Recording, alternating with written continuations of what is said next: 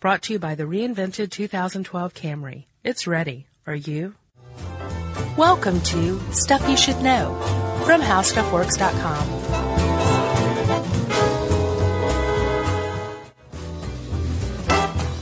Hey, and welcome to the podcast. I'm Josh Clark. With me, as always, is Charles W. Chuck Bryant, which makes this stuff you should know. Heck no, we won't go. That's different. Heck no, we won't record. That's more along the lines of what we're talking about. Better pay for podcasters. Yeah. As a matter of fact, we could get together with like Adam Curry and um, Joe Rogan and Yeah, Mark Maron. Mm-hmm. um, maybe even Ira, mm and form like uh, some sort of local. He would be our Jimmy Hoffa. Yeah. Ira would be. Is that a threat? No. Are he you would threatening Ira Glass? Just, no, he would be our Jimmy Hoffa. He would make things happen.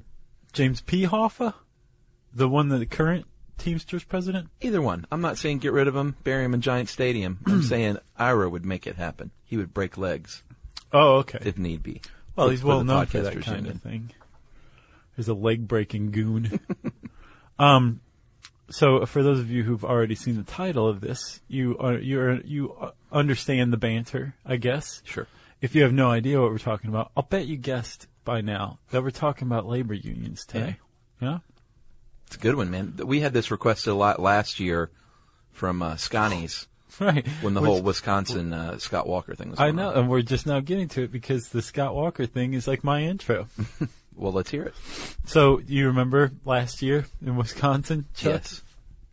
There was this big hubbub that was going on, and it, a lot of people were wondering if this is going to be like the beginning of the Arab Spring in the United States. Yeah. This was going to be the flashpoint for it because uh, Governor Scott Walker was accused of trying to deunionize the uh, public sector employees, state employees, Yeah. through a little bit of legislation that he was trying to introduce. That is very true, and it qua- uh, caused quite a stir, like thousands of protesters. Yeah, there was some serious protests going on. Um, and at the heart of this whole thing was some legislation where he uh, was trying to get the public sector employees' unions um, to get their union members, e.g., the public, or i.e., the public sector employees. Yes, I.e. means that is, e.g. is for example, I, I realize that. uh, to basically pay in half of their pensions. Yeah, um, to uh, give up some other concessions, like um, if they were going to get a raise, it had to be through public referendum. yeah. Anything over uh, it- rate of inflation, I think. Yeah, But probably the biggest one was that they were stripped of their ability to uh, collectively bargain. yeah. That was the big one. And it worked. It got pushed through. And now, if you are a state employee union member in Wisconsin, you can't collectively bargain anymore, which means you are effectively neutered as a union member in a lot of ways. True. That is one of the hallmarks of the unions.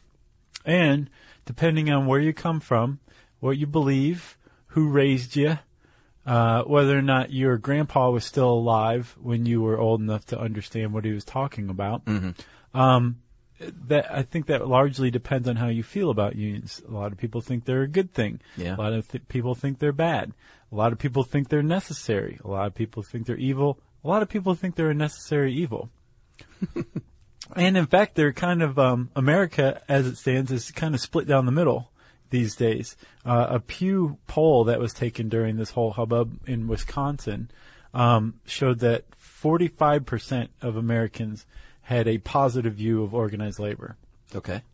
which I found surprising. You thought that was high? Yeah, I was I was surprised because the um, the decline of union has also been attended by a change in perception toward them. You know, like Yeah. they're kind of bad or that they hamstring business is a, another big one. Um, but they also found that 51% still believe unions are needed to improve working people's lives. Right. So necessary evil. I nailed it. You did, and uh, unsurprisingly, a lot of times your feelings on unions are drawn along political lines these days. Yeah. They're Uh, often accused especially. as, of being like the um, an organizing backbone for the Democratic Party, Sure. but that's not always true. Like um, very frequently, unions throw their weight and their support behind Republicans as well. Sure. At any rate, let's get to the bottom of what all this is. Are li- are unions good? We're probably going to avoid this kind of uh, qualitative descriptor and instead just kind of stick to the facts and let the people decide. Power to the people to decide uh, whether unions are good or not. I think that's a good move, Josh. Thank you. Uh, so we got stats. We'll get to those later. Unions, Josh. Uh, Industrial Revolution is kind of where. Actually, we could go back further, which we will with uh, what medieval times. Yeah, the the uh, trade guilds.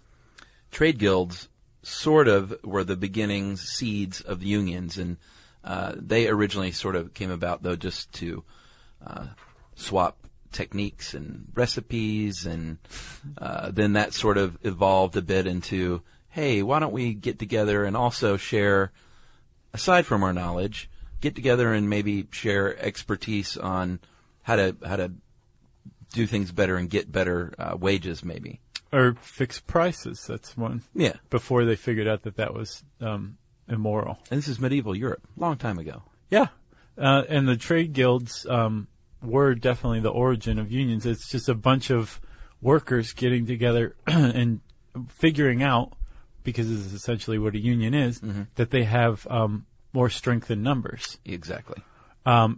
And it's also an indication of workers understanding their value in the production process. Sure. That what they're essentially doing in return for their salary was producing a profit for a business. Yeah. So you have labor and business, right? Mm-hmm. And um, that gives them a certain sense of value. Whereas uh, in a lot of situations, workers feel like you know they're very grateful for their job and they don't want to make any waves or anything like Right. that, and they're not f- fully aware of their value. Um, and Sure. I think unions, one of the roles that unions play is to point out to a worker, hey, you're doing something in return. This isn't some sort of welfare situation that you're involved in. You're producing labor and that has value. Yeah, and certain rights as well. Exactly. All right, so flash forward a bit to the Industrial Revolution, 19th century. Uh, things moved away a little bit from agriculture uh, and agricultural jobs, moved into the factories, as we all know. And kind of right off the bat, factories weren't a good scene for fair wages and safe conditions and kids working in factories and women and children not being paid as much as uh, men. Um, Triangle Shirtwaist Fire, that was a big turning point. what was? The Triangle Shirtwaist Company fire, where I don't um, think I knew about that. the working conditions were really, really dangerous. The- It was a clothing company, a clothing Uh-huh. manufacturer, I think in Chicago or New York, I can't remember. Um, and it caught fire. The um, factory did Oh, yeah? because there was all this fabric in the air, Right. And it just ignited, and the whole place went up, and all of these women had to jump to their deaths. Good lord. And um, that kind of brought in um, brought working conditions into the limelight Well, and helped there you have it. union um, sentiment, I guess. A flashpoint, if you will, exactly. from your favorite, Mr. Gladwell. Didn't he flashpoint? Tipping point. Oh, tipping point. Good lord. Get it together, Chuck. Okay. I've got it together now. okay. tipping point. Yeah. I had to take a little break. Uh, in the 19th century, they would do things uh, called striking. Yeah. which uh, they still do today, but back then it was a more uh, contentious and violent affair than it is today. yeah. Like people died, bombs went off, guns were shot. Yeah. There was, uh, and it was on both sides too. I mean, like the uh, workers were striking. the wh- The point was the whole was the same. Yeah. Where we're s- we're not working anymore, and you're not going to make any money because we're not producing the product that you need to go sell. Right. right? Um, but during these times, like the National Guard would show up, or um, the cops would show up, or maybe the Pinkerton Detective Agency would show up, Yeah. and just start beating the tar out of the striking workers in order to scare them back into working.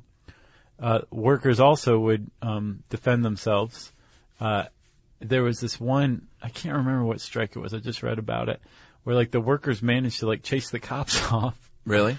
because they were they were shooting two pound hinges in these oversized slingshots like at the cops.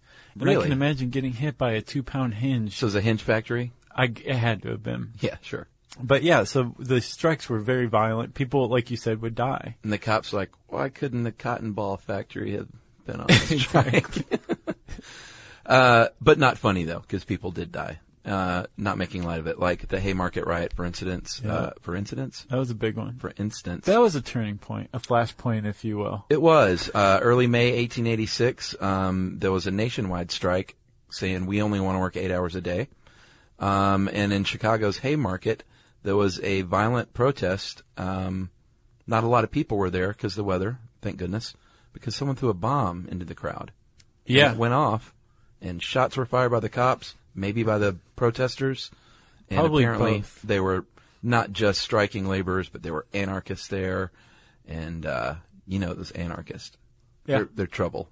Well, um, this is one of the places where, in the public imagination at least, that uh, anarchists and socialists became married to labor, like pro labor. Yeah, Um, and that's always kind of haunted labor unions. Sure. Is that idea. But it was born out of this era, if not this riot. now I'm sure. Yeah.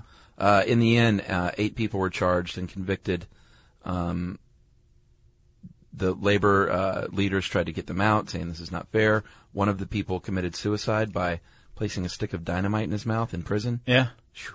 Yeah. And uh, in the end, in uh, a few years uh, later, the governor of Illinois granted a full pardon to the remaining three convicted, and that ended up leading to an observance of May Day or Labor Day in other countries. Right. May 1st is Yeah. supposed to be Labor Day. Um, this whole affair, though, you, you left out that four of the guys who were convicted were hanged. Oh well, yeah, and then one guy committed suicide, and then three were um, Right. But they were charged with like basically agitating violence. Um, this was back when free speech wasn't protected uh, quite as much as it is now. right.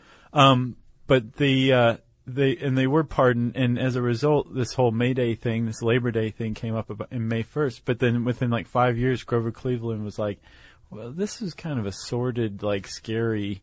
Association with labor. Let's just Yeah. celebrate labor, and I'm going to move it to um, the first Saturday, no, the first Monday. Monday in September. If it was Saturday, it'd be no good 'Cause we wouldn't get off work. Exactly. Uh, did he move it to to disassociate from Yeah. that? Oh, interesting. Specifically. So that's why you can't wear white after September. Uh, September. Exactly. That's exactly the origin of that. All right. So maybe let's talk about some of the basics of a labor union, Josh. Um, there's many different kinds, and like you said, it's all about strength in numbers to get together to form what's called a bargaining unit um, with an elected leader to deal with the employer. Right. Because I mean, think about it. When- If you are, if you have somebody who's advocating for your success, for your rights, higher wages, better conditions, whatever it might be, um, you are removing yourself to a certain extent from that negotiation. Yeah, So it's a little less sticky for you. sure. Because you're not talking to your employer. You're not saying, I, I really want some more money. Somebody else is going, these guys are making a bunch of money for you and you need to share it a little better. Like an agent, Exactly, right. in a way. And at the same time, you also have that element of that bargaining unit being a collective bargaining unit, meaning there's that strength in numbers. So it's a bunch of people becoming satisfied at Yeah. the same time. And th- implied in there is if you don't do this, then you're going to lose a bunch of people all at once and you're going to have some trouble. Right, and uh, they do this uh, agreement in the form of the CBA or collective bargaining agreement. Any Right. fan of any professional sports will understand what a CBA is and how tenuous they can be. Yeah. Uh, once you have negotiated this agreement, and everyone on the employer side says, you know, we can live with these terms, and everyone on the employee side said, yeah, we can live with this. We both give a little bit. They sign it, and uh, it is set for a certain period of time, and you cannot break the CBA on either side without there being uh, legal action or grievances filed, uh, which usually means an arbitrator will come in and say, you know, let me get involved. Right. Um, you, I feel like, just hit the nail on the head, though, for an ideal union presence in business. Everyone give a little. Yeah. You know, uh, you can't have um, too much for, on one side or the other, but I think that that's kind of the history of the presence of unions in business in America. It's been, if you look over time, it's maybe evened out, but i- if you look at in any specific decade, there's, it's more on one side than the other. Of as far as who's in the beneficial position. Right. Or who's asking more, who's extracting more. Yeah. Like um, Samuel Gompers, who uh, who got together the uh, American Federation of Labor, I think. Yeah. He, when he was asked what the AFL wanted, uh, his answer was more. Yeah. And I Very mean, famous quote. yeah, but at the same time, you have to say, well, business isn't going to just say, just give it away. Very Sure. rarely do they. Um, the whole presence of unions is to extract that. At least that was the original idea of them, Yeah. you know? Uh, unions, like any organization, costs a little money to run. Um, so you have to pay dues. It's a membership thing. Right. Um, if I was in the Screen Actors Guild, which I'm not, I would pay dues to the Screen Actors Guild every year to keep my membership current. And then they would go fight for me and they would have a staff that gets paid out of that money. Right. Um, I love in here that it says dues vary, but many are around $50 a month. What a deal. Yeah, I think it's, it's, com- it completely varies depending on what union you're in. Sure. I don't know that you can put a average number, or maybe you can if you average it. If you counted them all up and Yeah, divided but I by don't the think that's what numbers. they did here. Um, no, it was fifty dollars a month. yeah. Um, act now. Uh, they're also supposed to be democracies with elected True. officials, um, elected leaders who um, take action based on referendums and votes, and basically just using um, voting to take the pulse of the uh, union members to see what they want to do. Ideally, that's how it works. Yeah. I get the feeling it doesn't always work that way throughout history. Yeah, especially uh, once the mob got involved. Yes, which we'll get to. Um, a lot of times you can be a local union member, which is sort of like being a, a fraternity member of a larger national charter. Uh, and if you're a local uh, union, that means that you uh, maybe work in that same business sector, but you're employed by a different company. But it's like, hey, I'm in the, and I keep going back to film business stuff because they were lousy with unions, still are. Uh, like, hey, I'm in, I work in the art department. I'm a props guy. So I'm a member of the local, uh, I can't remember the number, union here in Atlanta, but it's a national charter, probably based Right. out of LA, if Yeah. I'm not mistaken. Yeah. It's like um, a chapter of a fraternity or a sorority. Yeah, which is what I said. Yeah. Did you say fraternity or sorority? Yeah, No, you didn't. I said fraternity. Wow. you didn't. You didn't add sorority. No, no. Good point. Sororities as well. Chuck, um, what's the point of all this? I think we've kind of touched on a little bit of it, like in, in the, especially in the strength and numbers thing. But there's other benefits to being in a union, correct?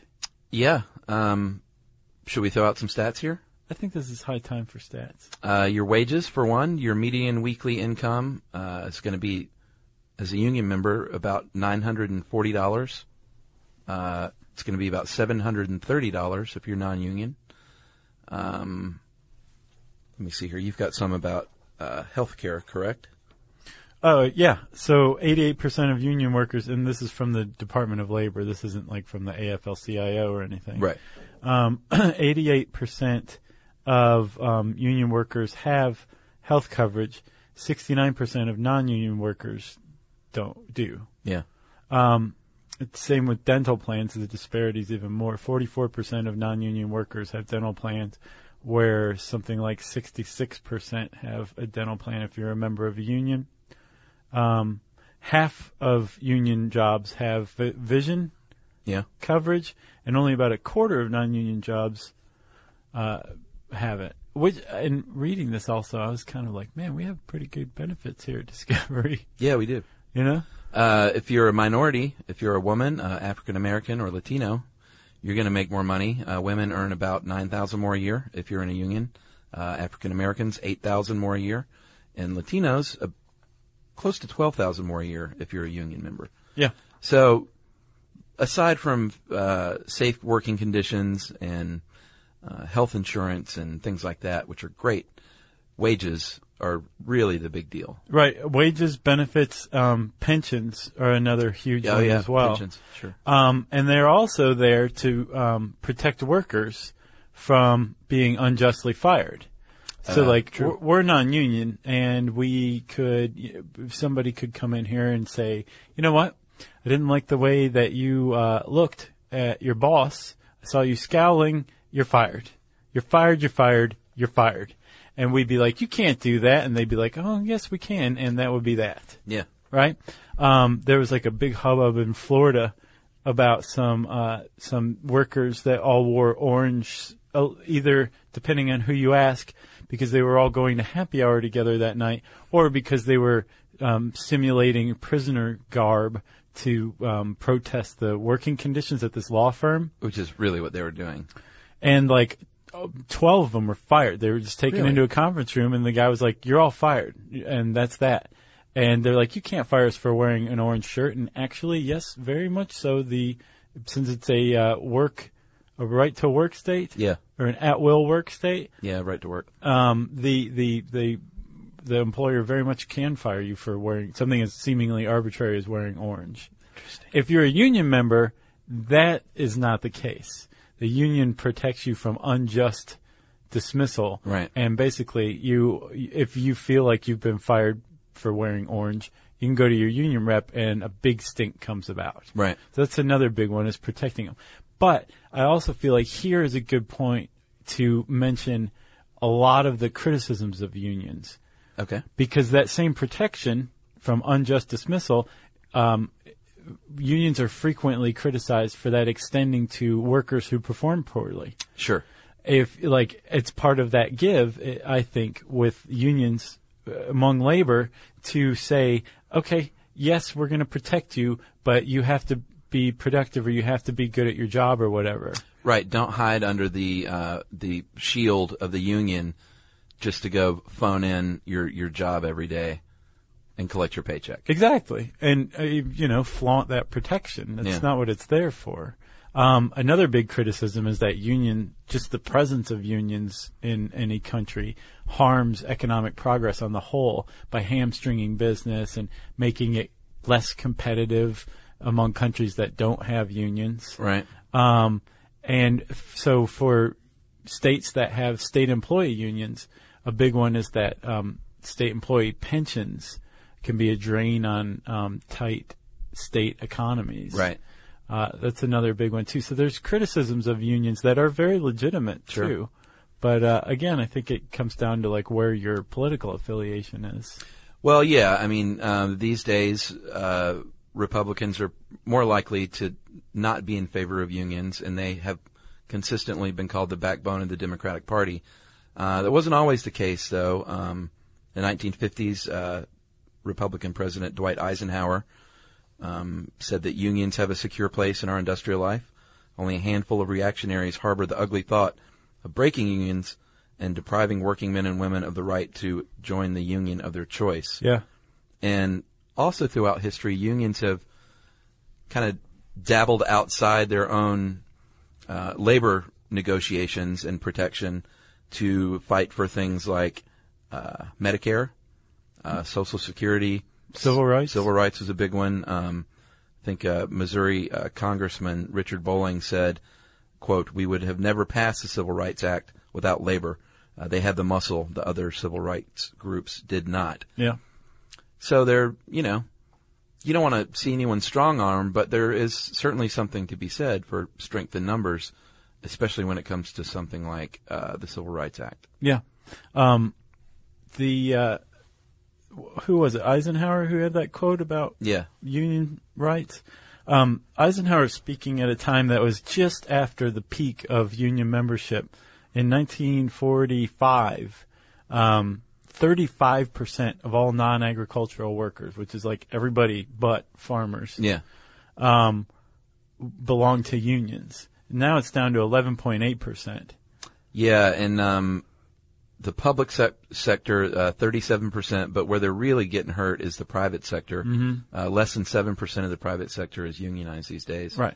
And there's a lot of people that uh, say a lot of the problems that we have in Washington and a lot of the financial troubles we've had in this country have been to a uh, certain degree um, because of the non-unionizing of like the Rust Belt Right. and the private sector. So, um, two sociologists, Bruce Western and Jake Rosenfeld, actually wrote a paper that said that um, the decline of organized labor unions um, from the 1970s on can account for as much as a third of the um, increase in uh, income inequality in Yeah. the U.S., which has been significant. Sure. And they, they can attribute a third of that increase just to the decline of labor.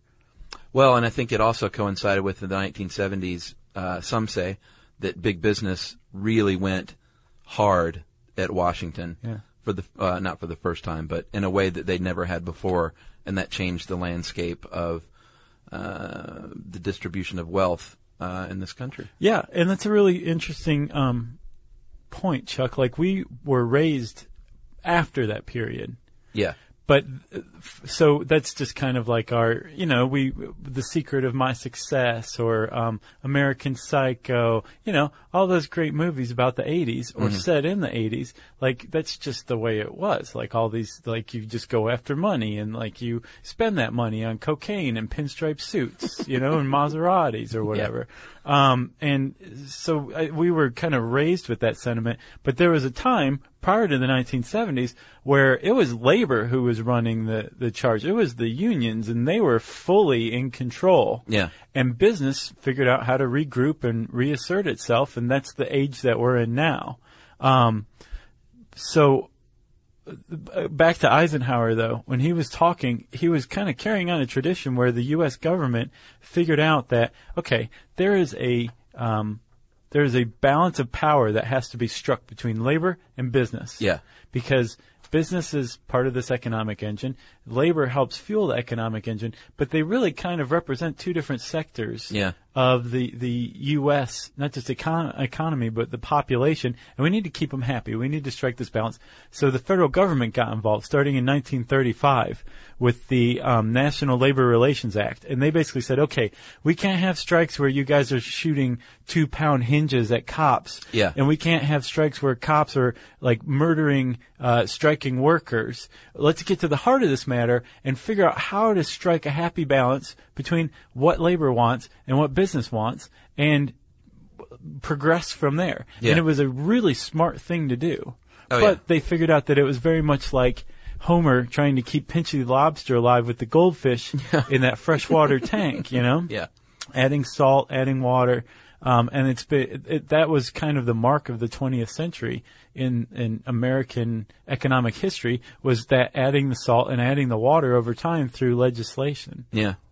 Well, and the NLRA was, like you said, the first one, and prior to that, they companies didn't even have to recognize a union or negotiate with a union leader. Right. So this actually required by law that they, not necessarily that they give workers what they want, but they had to at least negotiate in good faith. Right. And sit down at the table with them. Yeah, which effectively said it brought unions out of the dark and legalized them and Yeah. gave them a legal voice and legal recourse. That's right. And to enforce that, they uh, soon passed the National Labor Relations Board to oversee uh, what was going on with the NLRA.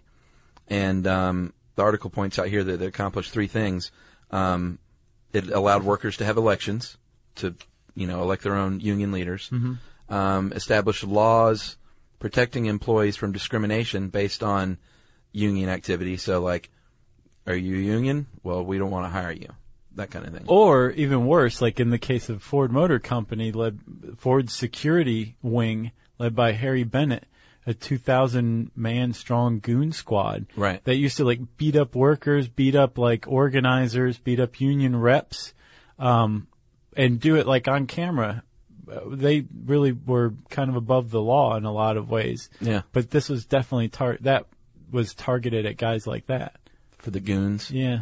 Um, and this kind of sneaks by, but important, uh, an important thing to note here is the NLRA also protected collective bargaining, even if you're not in a union, and the ability to uh, bargain for better conditions Yeah. for all workers. So, I mean, it's it's the unions was one of the main things, but it protected everybody. Yep. But not everybody. There were a bunch of groups that were left out of this: agricultural workers, um, domestic service workers, um, federal, state, and local government employees, which obviously Yeah. w- went went a different way. Sure. Um, railroad and airline employees, that one kind of became important, like we talked about in the air traffic control one um, under Reagan when he fired all the air traffic controllers. Yeah.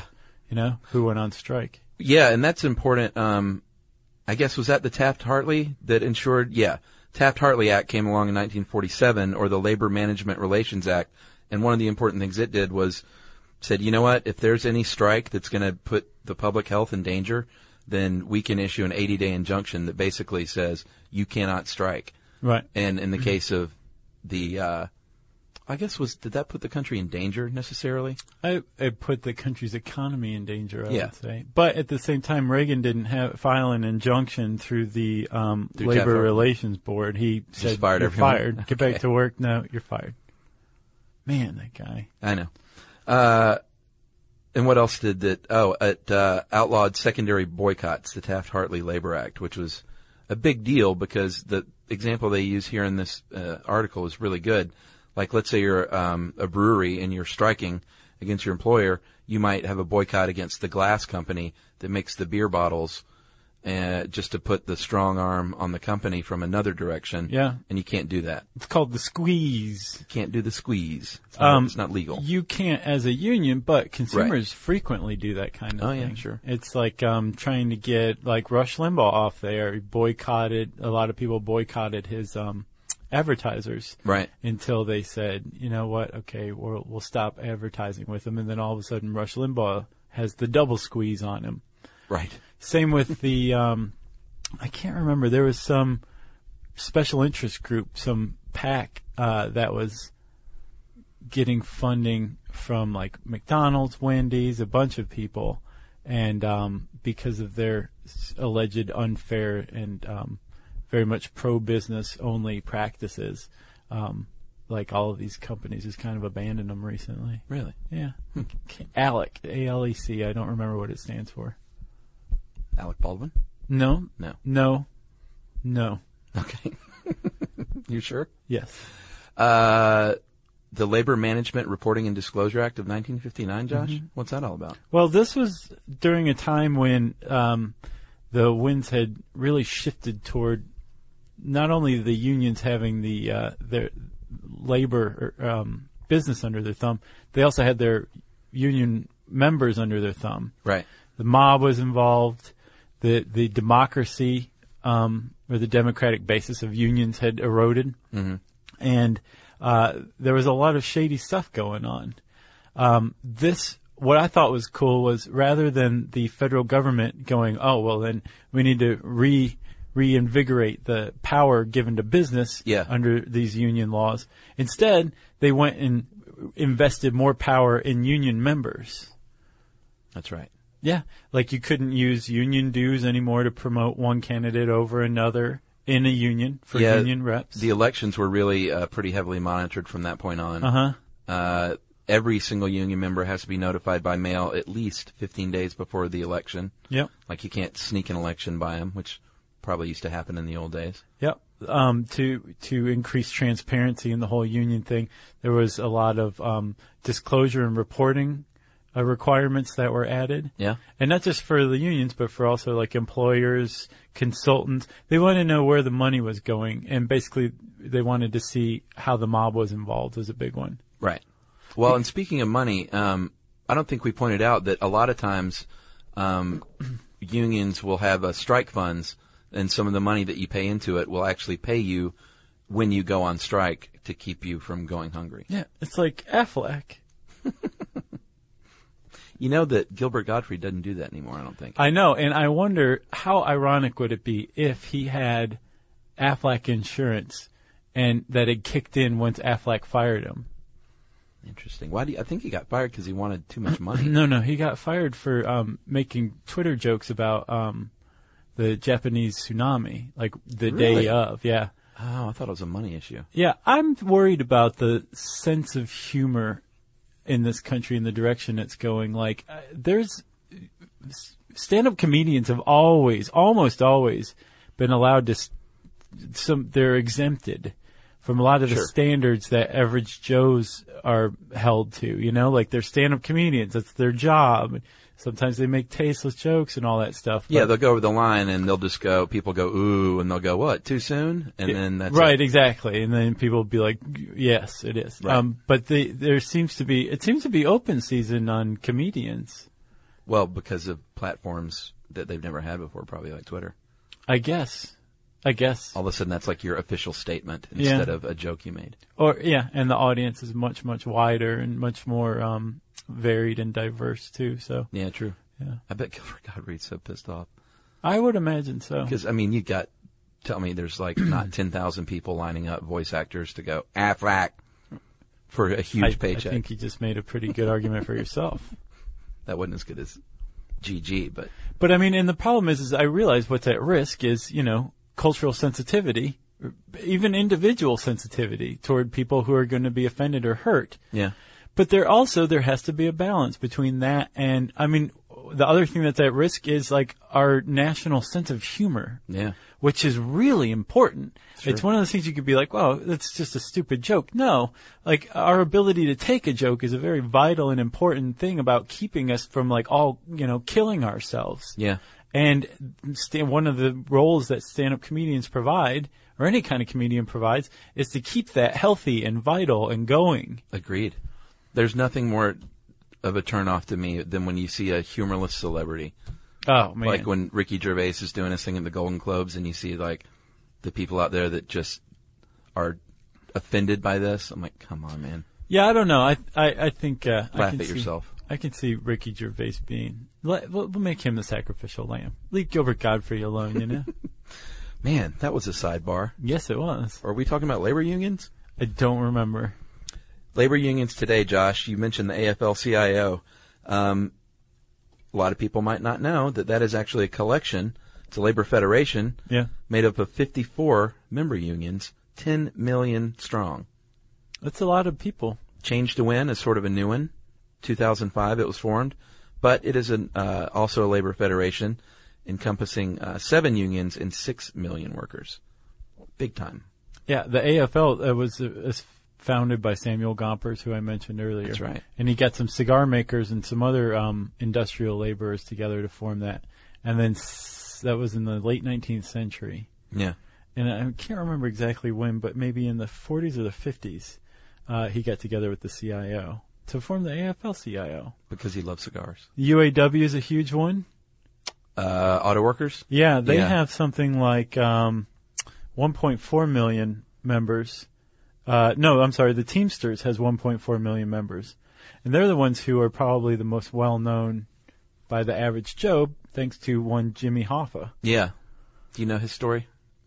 Uh, a little bit here or there. Um, the whole mob involvement, I think, with the um, with any union was they realized that there's a bunch of guys um, who are sitting on enormous piles of money, and let's see how much of that we can steal or get Yeah. our hands on or use to build ourselves casinos. Right. And Jimmy Hoffa was in with these guys, and he just went missing, right, in 1975. Yeah, I mean, I don't think it's any secret what happened to him, but uh, they definitely don't know exactly what happened. I, I And thought the whole exactly where point was body it, it was a secret of what happened to him. Well, he was snuffed out. Oh. I don't. I don't think he, you know, just had a heart attack while hiking in the wilderness, and his body decomposed naturally. Well, he was supposedly going. He was last seen waiting on two mafia associates. yeah. It's kind of a dead giveaway too. Yeah. But his son, James P. Hoffa, um, has really kind of brought the family name back tremendously. Yeah, he's the head of the Teamsters today, right? Yes, he is. He's the president of the Teamsters Union, um, and is uh, doing a lot of work toward um, legi- re-legitimizing um, unions again in Right. this country, which is pretty cool. Well, anyone who's ever been on a film set and has seen a 275 pound man eating a donut, uh, sitting in his truck, you can say, I've met a Teamster, and they Yeah. they do great work. and they're basically there's a I can't remember the number, but they're they're if you're an industrial worker, you're uh, basically eligible to be a teamster, Yeah. and in just about any kind of industry. I'm going to get hate mail for that. Oh, you'll be fine. there's like two guys that you described who listen to this podcast, so you get two pieces of hate mail.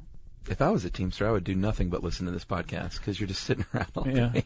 Remember- That's not true. Teamsters do great work, but on film sets, it's sort of the old joke is that like they'll park the truck and then they sit in it until they leave in the truck. You know the um that there was another Simpsons reference just came up with the um the one where that film for Radioactive Man comes to town Uh, yeah. and Homer tries to see who can outlazy the the Teamsters.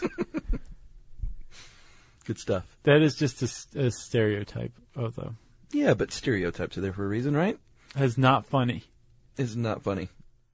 What else? I don't have anything else. You got anything else?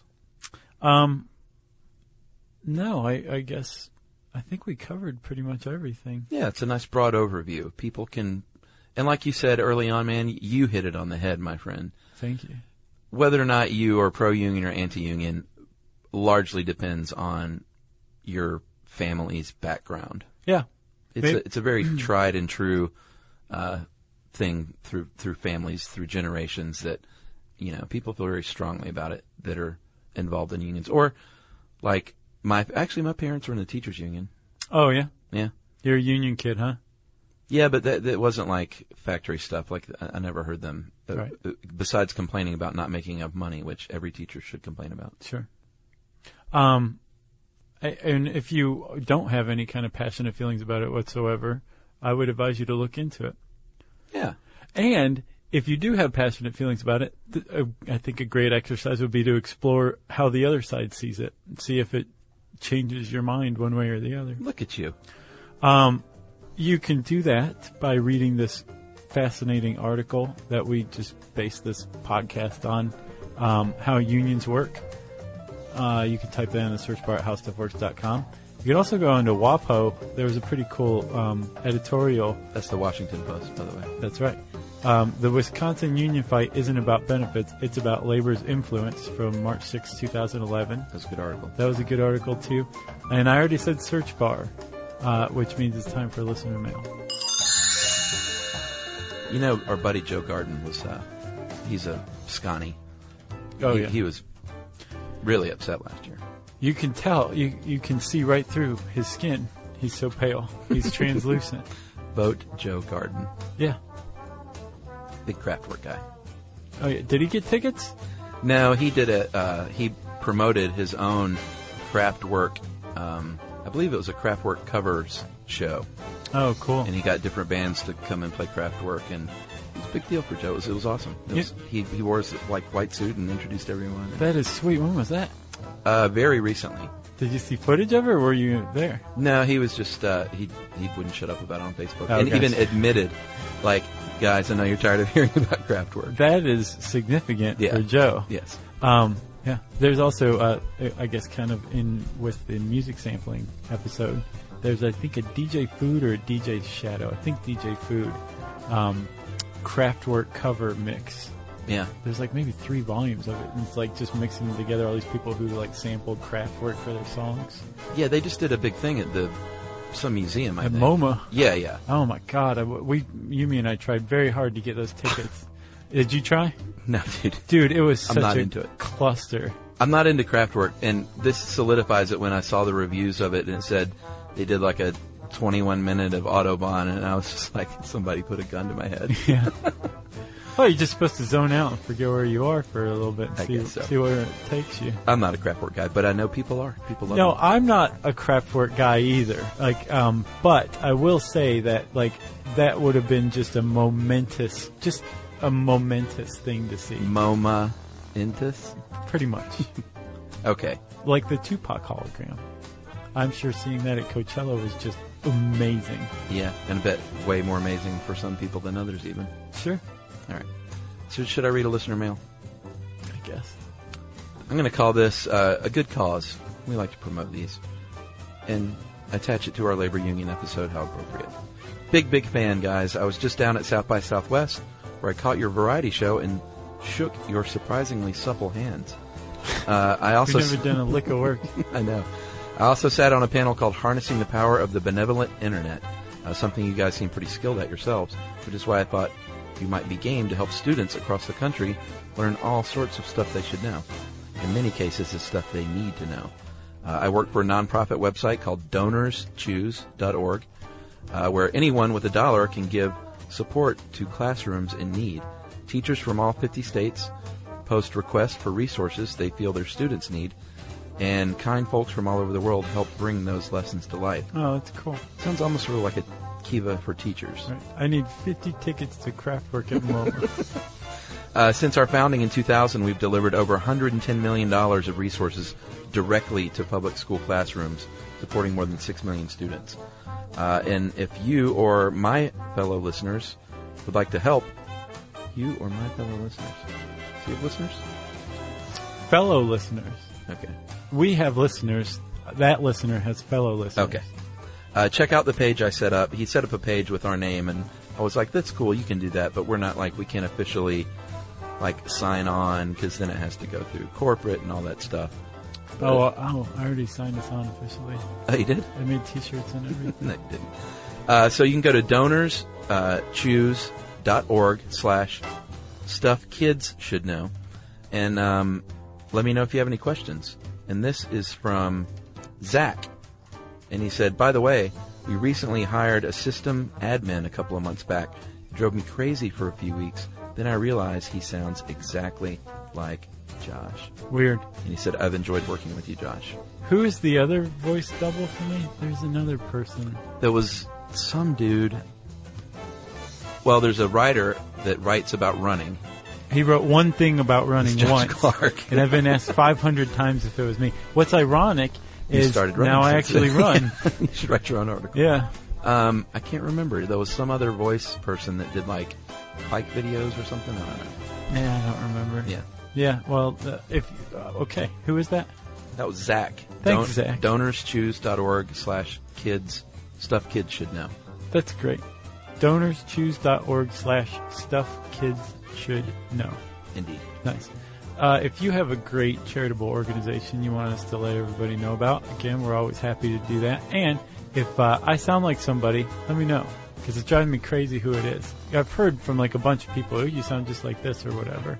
I don't yeah. remember. Or I want to hear from people who have um, actively been on a worker strike, or if you have been a scab, as they call them, Oh yeah. and been a strike buster.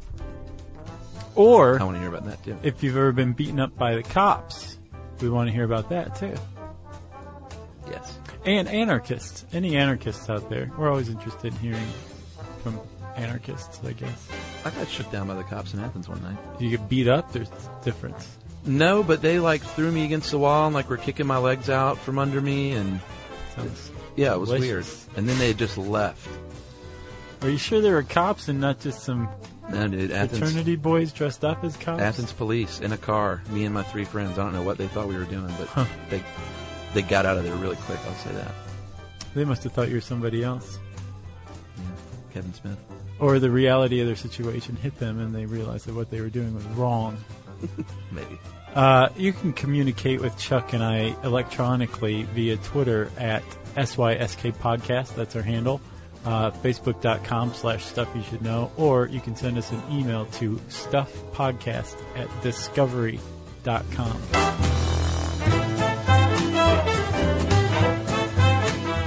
For more on this and thousands of other topics, visit howstuffworks.com.